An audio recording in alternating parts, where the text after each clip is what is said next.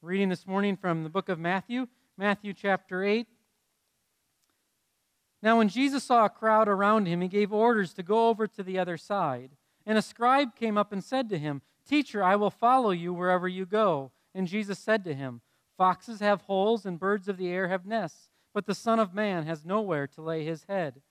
Another of the disciples said to him, Lord, let me first go and bury my father. And Jesus said to him, Follow me and leave the dead to bury the dead. And when he got into the boat, his disciples followed him. And behold, there arose a great storm on the sea, so that the boat was being swamped by the waves, but he was asleep. And they went and woke him, saying, Save us, Lord, we are perishing. And he said to them, Why are you afraid, O you of little faith? Then he rose and rebuked the winds and the sea, and there was a great calm. And the men marveled, saying, what sort of man is this, that even the winds and the sea obey him? And when he came to the other side, to the country of the Gadarenes, two demon possessed men met him, coming out of the tombs, so fierce that no one could pass that way. And behold, they cried out, What have you to do with us, O Son of God? Have you come here to torment us before the time? Now a herd of many pigs were feeding at some distance from them. And the demons begged him, saying, if you cast us out, send us away into the herd of pigs. And he said to them, Go. So they came out and went into the pigs. And behold, the whole herd rushed down the steep bank into the sea and drowned in the waters. The herdsmen fled, and going into the city, they told everything, especially what had happened to the demon possessed men. And behold, all the city came out to meet Jesus. And when they saw him, they begged him to leave their region. The word of the Lord. You want me to do what? That's at least the first response that I have when I hear Jesus' words here in Matthew chapter 8. You want me to not go to my father's funeral and follow after you? Jesus, you want me to do what? This command that he's giving, this call that he is extending, is radical. And the first response, I would assume for many, is Are you serious? You really want us to not attend the funeral of our own father? In Colossians chapter 1 this morning that we read, the final verses, Paul says, I struggle with all of this energy so that you would become like Christ, so that you would mature in Christ, Christ in you, the hope of glory. I read that and I say, you want me to become like who? Paul, you want me to become like who? What a lofty ideal. What a lofty command or call. Well, it really all comes down to who is the one saying this. A lot depends on the identity of the caller or the identity of the one speaking. It makes all of the difference for you the identity of who's speaking. If I stood up this morning and I said, Hey, I've got some fashion tips for you, and I said to you, Hey, I know a couple of great deals at Kohl's in the $9.99 shirt rack. How many are we going to have rushing to Kohl's after worship this morning? No men. Come on, someone, give me some credit here. Thing. One, two, thing. The rest of you are just afraid what your wife will say on the way home. Right? So if I stand up here and I say I've got some fashion advice, no one's listening, no one's running to Kohl's. But if I invited Ralph Lauren this morning to come and give us some fashion tips, the cameras and the notebooks would be out. And if they said, hey, there's a sale rack at Kohl's, even though it's Kohl's, you would where? You'd be on your way to Kohl's. Why? Because of the identity of the one speaking. The identity changes everything. This morning, when we hear this command or call from Jesus, and if we don't understand the identity of the one who's making the command, the command is simply going to feel burdensome. Not only is it going to feel burdensome, but it's going to feel a little out of place, a little too much, or a little too religious. That's why we have to take some time this morning to understand the identity of the one giving the command or issuing the call. And so this morning, I'm going to ask that you would hop into the imagination station with me. I'm going to give you permission for the next five to seven minutes to be a five year old again. So let your minds run wild because I think we've got to go back in time a little bit to really understand the greatness of what we're reading. So often we read the Bible and it's just like, yep, nice story, makes a great children's book. And we can miss the magnificence. So this morning, let's hop in the imagination station for a moment. If you've got someone sitting next to you, just grab their arms like this. Grab your arms, grab their arms like this. Participate. Thing, thing. Grab their arms. Thing. Now, ho, we're in a boat. We're in a boat. The waves are starting to get really big, really big. The waves are moving. The water's coming in. Hold on, hold on. Water. Hey, grab a bucket. Get rid of some of the water. Get rid of some of the water. The waves are out of control. Hold on, hold on. Dan, Dan, where are you, Dan? Dan, we've got dead weight. We've got to throw you over. Dan, Dan. Hold on. Waves are still going. The waves are still going. Pierce, Pierce, where are you? Pierce, tell the waves to stop. Tell the waves to stop. Tell the waves to stop. Whoa. The waves stop.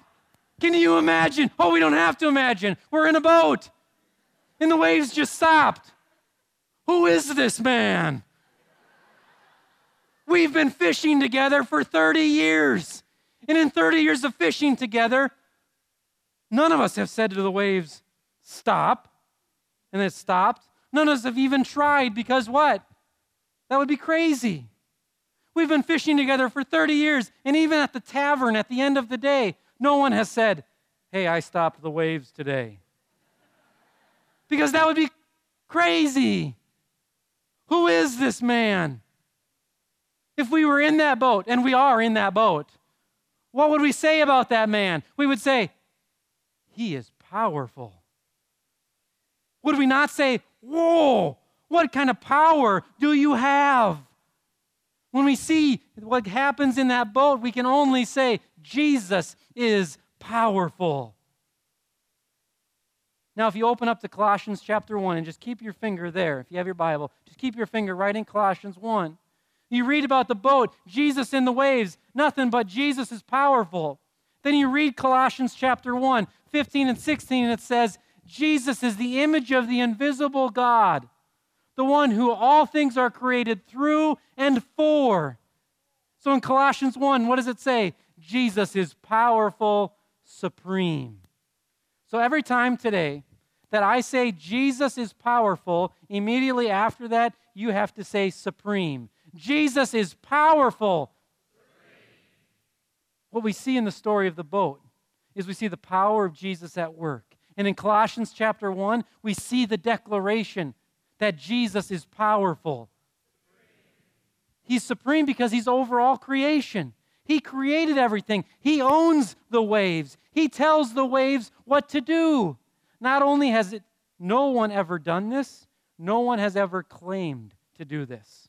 And this is important to recognize. If someone came in here today and said, Hey, I hear you need some rain tomorrow. And we said, Yeah. And they said, Well, hey, I'll, I'll bring rain for you tomorrow. Right? We would go, Okay.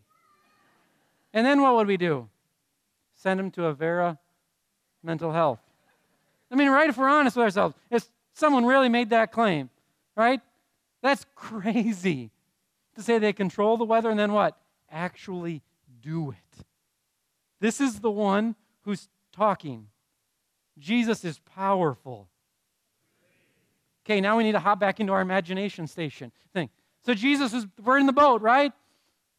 Now we're out of the boat, we're walking along, but now we're no longer the people that were with Jesus. Now I want everybody to take two hands and like you're in jail. Now, some of you went way too quick, like you have experience in that matter. Thing. thing. So, like you're in jail, grab onto the jail bars. Now, you've been in this jail for about 20 years. Not only have you been in this jail, but you've had shackles on your legs. So every once in a while, I'll just go. Let's practice that thing. Now, you're doing that because what? You've tormented by demons. For 20 years, you've been tormented from demons. And now we're all together in this tomb. with a shackle around our leg. Hey, how's it going, buddies? Whoa, there's crazy people here. Thing. And as you're shake, hey, crazy people don't sit still. You're crazy people don't sit still. Thing. Oh, look, look, Jesus is coming. Jesus is coming. Maybe he can help us. Jesus. And then what? Be gone.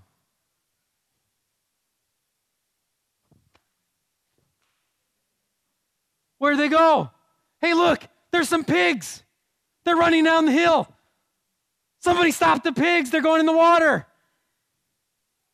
What was just causing us to be crazy is now in the pigs, causing them to go in the water. 20 years we've been locked up like this. Dude, where's your shackles? You're not excited at all. Whoa, who is that guy? He spoke, and they were gone. And the pigs, they're gone too. Can you imagine? What would you say? 20 years in chains, not just in chains, but 20 years of being set aside by the rest of society, of outside the community, not let back in. Not just that, though, but do you know how they were fed? They were fed the way your grandfather fed the pigs a bucket. Have at it. And now what? They're telling stories to the townspeople. Not only are they telling stories, they're interacting, and now they're actually in agreement with the townspeople. Get that guy out of here. Who is this man? Jesus is powerful. Okay, we're out of the imagination station here. Jesus is powerful. Not just that, though. He's, he's not just su- supreme over creation and nature, he is preeminent. Colossians chapter 1 verse 18. He's preeminent in that he has authority over what? The living and the dead, over all powers, good or evil. Preeminent simply means he's in first place. He is commander in chief over all, the dead and the living. Jesus is powerful. So now it's getting a little more difficult. And we're dying already early here, so I'm a little nervous. Whenever I say Jesus is powerful, you're going to say supreme, preeminent. Let's just practice the word preeminent once. Okay? Preeminent. Beautiful. Jesus is powerful, supreme, preeminent. This is who's in the boat. This is who just freed men from being in shackles, in jail, basically. This is the one who's saying, Follow me. This is the one who is saying, You should be like me. And now that command changes drastically when we know the one who's making that command. Because the one making that command is Jesus, and Jesus is powerful, supreme, preeminent. We have to be really careful that we do not turn the Bible into a comic strip. And if we weren't here this morning, everything that we just did would be what? Crazy. Well, kind of it was crazy. Would be considered a comic strip. If we were now reading these two stories in what's called a church this morning, you'd be said what? You're reading a comic strip. Not only are you reading a comic strip, you might be watching a sci fi movie. Sometimes that's what we've turned the Bible into when in reality, the Bible is capturing for us a moment in time, a very special moment in time when God came to earth in the form of a human being. This is not a comic strip. This is revelation from God of someone who came and someone who has got all power, all authority over everything. Don't ever let the Bible just become a children's book that excites you for a season in your life but look and see the magnificence that's revealed in these stories. Because when we lose the magnificence, we lose the real Jesus. Why were all of the people coming to see Jesus? He was attracting huge crowds. wherever we look in the Bible, it says great crowds gathered around him. He was attracting huge crowds. Why? It's not because he was a nice, warm, fuzzy guy with some really cool self help teachings. Not at all. Not at all. Why were they coming? Because he had power. They were bringing their sick and ill from 50 miles, if not further away. Why? Because they want to be healed. Why were all of the insane people, literally the insane people, trying to get to this man Jesus? Not because they wanted some new idea, because they wanted his power. They were coming to Jesus because Jesus is a miracle man. Jesus has authority. Whenever it talks about Jesus teaching in the temple and it says the people stood in awe, notice that it doesn't say they stood in awe because of the teaching. No, they stood in awe because he taught as one who had authority. People were coming to Jesus because he has power. Jesus commands our attention because of who he is. Jesus commands our attention because Jesus is powerful. We have to allow the scriptures to capture our minds and elevate our thinking about Jesus. And, and the real meat comes this spot in Matthew chapter 8. At the end of the story, what happens? The crowd asks Jesus to leave. This is good proof thing that this is not just some made up thing. Because if I'm trying to make it up and I'm trying to make Jesus popular, I'm doing what? I'm sending the demons away, but I'm not doing what? I'm not ruining the local economy. Don't miss how big of a deal this is. Jesus does what? He sends it into a herd of pigs. The pigs are gone. Do you realize what just happened? Jesus just came to Sioux Falls and he shut down Avera and Sanford. Do you know what would happen to the economy in Sioux Falls if Avera and Sanford shut down? It would shrivel overnight. Jesus just did this. We're not exaggerating. A herd of pigs. Can you imagine the herdsmen? Oh, crap. Because to have more pigs, what do you need? Okay, folks, this is pretty simple. to have more pigs, you need money. We need pigs. Whoa, my goodness. Thing, thing, thing. All right, we're not going to get into the scientific details, but to create new piglets, you need to have two adult pigs. Folks, if he just put the whole herd in the water, how are you going to grow the herd at all? Jesus just ruined the local economy. Jesus didn't show up as some nice guy. Hey, everybody gather around for some ideas. When Jesus showed up on the scene, there was a king who arrived, a king who had power, a king who was supreme over everything, and a king who said, I am preeminent. I am in charge here. I will declare what is to be done. And when we understand that this is who Jesus is, it changes everything about the call that Jesus gives. And the call that Jesus gives is radical. Because very simply, Jesus is saying this You should be loyal to me beyond all other loyalties. So when Jesus gives this hard word here, let the dead bury the dead. You know, Jesus is saying, he's not saying here, hey, don't ever go to a funeral. That's not the point. The point is this saying, hey, are you loyal to me above and beyond any of your human loyalties at all? Jesus is asking us to give him our loyalty that's beyond all other loyalties. Most of us read this passage and we say, that's for the fanatic Christians. That's for the, the Christians who really want to get serious. They become disciples. No, no. Jesus gives this call to the whole crowd. There's no separate classes in Christianity. Jesus doesn't say, well, let's bring the Christians together. I want to create the haves over here, the disciples, and then over here I want to create the have nots, just the Christians. No, no. Jesus makes the same call to everyone follow. I want all of your loyalty. When the Apostle Paul is writing in Colossians chapter 1, he says, I want everyone to mature in Christ. He's not saying, hey, I just want the fanatic few to mature in Christ. Everyone else, you can just stay immature and, and just have a little faith and come back to Jesus at the end. No, everyone mature in Christ. The call is the same to all of us to give Jesus our loyalty beyond all other loyalties. Well, what would that mean for us today if we gave Jesus our loyalty beyond all other loyalties? It would mean that Christ is no longer compartmentalized in our lives. So often, many of us compartmentalize Jesus. How many of you have a junk drawer at home? Wow, I'm impressed. Either you're not listening, or many of you are way more organized than I thought. I thought everybody had a junk drawer. What's the problem with a junk drawer? You don't have it compartmentalized. Everything is just thrown in, and it is a mess. A compartment puts everything in its right place the scissor here, the tape here, the Hershey Kisses here, the batteries here. But don't you have Hershey Kisses in your junk drawer?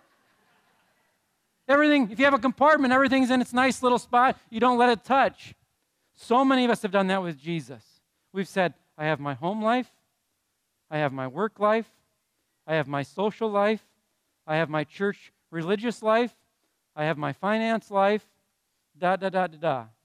And Jesus gets one compartment. And then what happens is this we start to feel guilty because we're like, oh, I know Jesus' compartment should be a little bit bigger. So then what happens? Your loyalties start to battle against each other loyalty to family, loyalty to work, loyalty to social group, loyalty to Jesus, da da da da. It's because we've misunderstood what Jesus is saying. He's not saying, I want one compartment. He's saying, I want your loyalty to me to influence all of these other compartments. So when we're answering the call of Christ, we're doing this we're allowing Jesus to influence all of our other loyalties. So, what am I? I'm a Christian husband. I'm a Christian employee.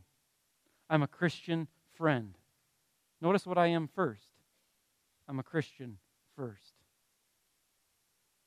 It's not about, oh, I don't know if I can take my faith to my workplace. That has nothing to do with it. The question is this Do you allow Jesus to inform how you are an employee?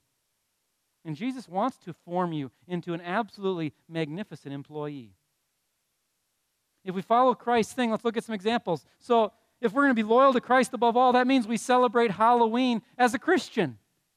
We had Halloween last night, and Halloween to some is a big deal, to others it's not a big deal. I don't want to get into that fight this morning, but very simply, Halloween is people running around in stupid costumes doing weird stuff, right?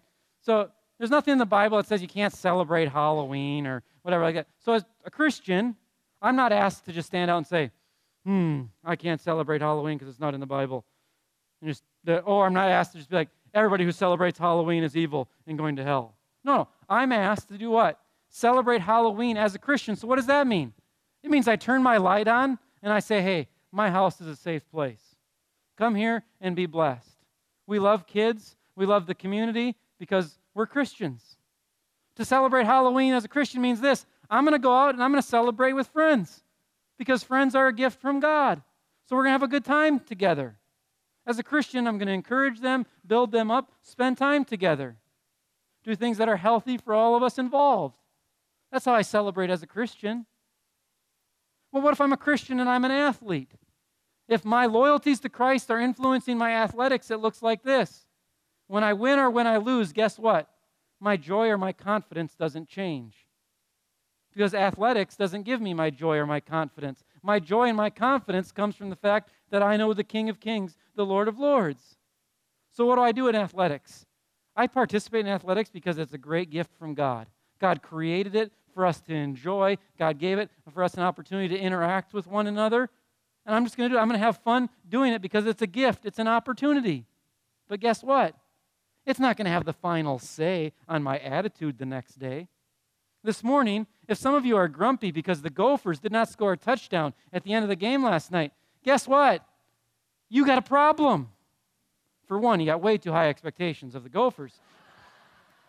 But secondly, anytime, anytime that athletics or anything like athletics begins to influence your character and your attitude, guess what? It's having way too much influence. It's simply a gift for you to enjoy and enjoy it. If I'm a Christian, I'm going to do Halloween different, I'm going to do athletics different. Well, if I'm a Christian, how am I going to sell vacuums? Do we have any vacuum door to door salespeople anymore? Well, yes, there are still some out there. But let's just imagine for a moment that we're all salespeople, door to door vacuums.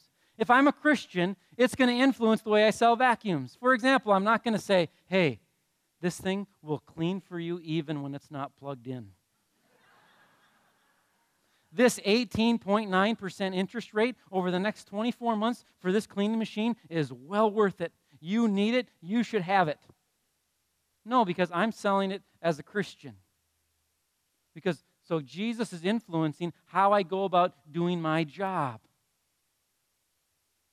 Today, are you allowing your loyalty to Jesus Christ to influence all your other loyalties?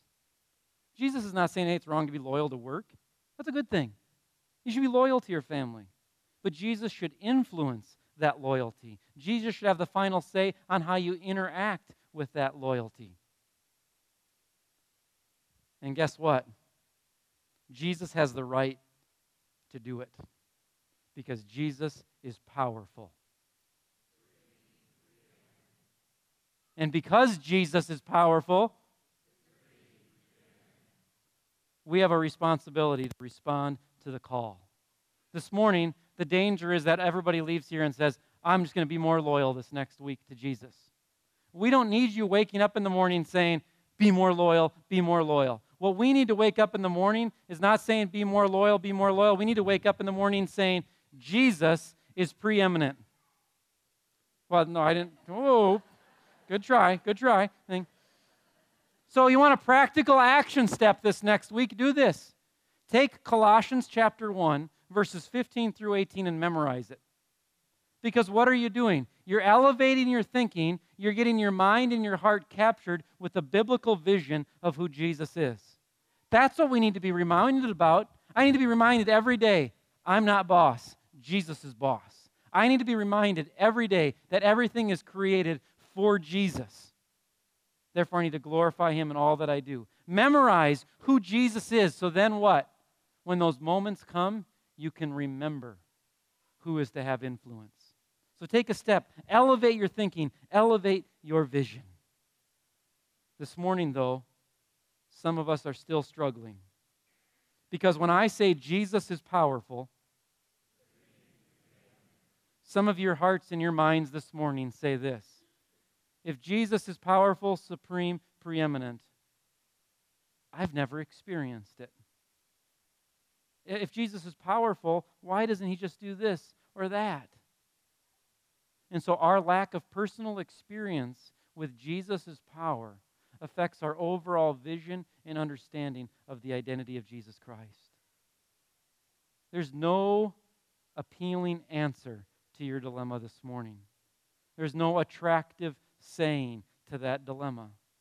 There's only honesty. Our personal dilemmas and experiences and trials and struggles do not negate the facts or the truth. For example, heaven forbid if someone made chocolate chip cookies with nuts. But if someone made chocolate chip cookies with nuts and they brought them in and I ate them, and I was like, wow, these are good. And the person said to me, hey, those had nuts in them. And I was like, uh, no, they didn't have nuts. They were good. Thing. Does the fact that I don't think they had nuts and ate them assuming that there were no nuts change the fact that they were made with nuts. It's, it's tough. And I don't want to appeal un, uncompassionate this morning. It is tough that some of us are in positions where we'd like to see Jesus' power exercised more. The honest reality is, even if we're not experiencing it, does not change the fact that Jesus is powerful. And so this morning, my hope and my prayer is that each of us would not reflect upon personal experience, but we'd reflect upon the revelation given to us in God's Word, and we would take a step of faith and say, Yep, powerful, supreme, preeminent. As we go forth today, I would ask you to consider one question Who are you becoming? Who are you becoming? Every one of us is becoming someone. We're either becoming more like our father or our mother, becoming more like our coworkers or our social friends. All of us are becoming someone. We become like those whom we admire and adore, those whom we spend time with. Today, think back to your little boat ride. Think back to your few minutes in jail. And remember, there is only one who desire, deserves to be admired and adored. And his name is Jesus Christ. And so today we go forth admiring and adoring Jesus Christ. And when we do, guess what?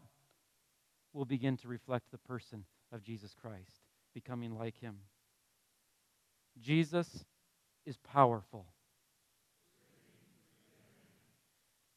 Amen.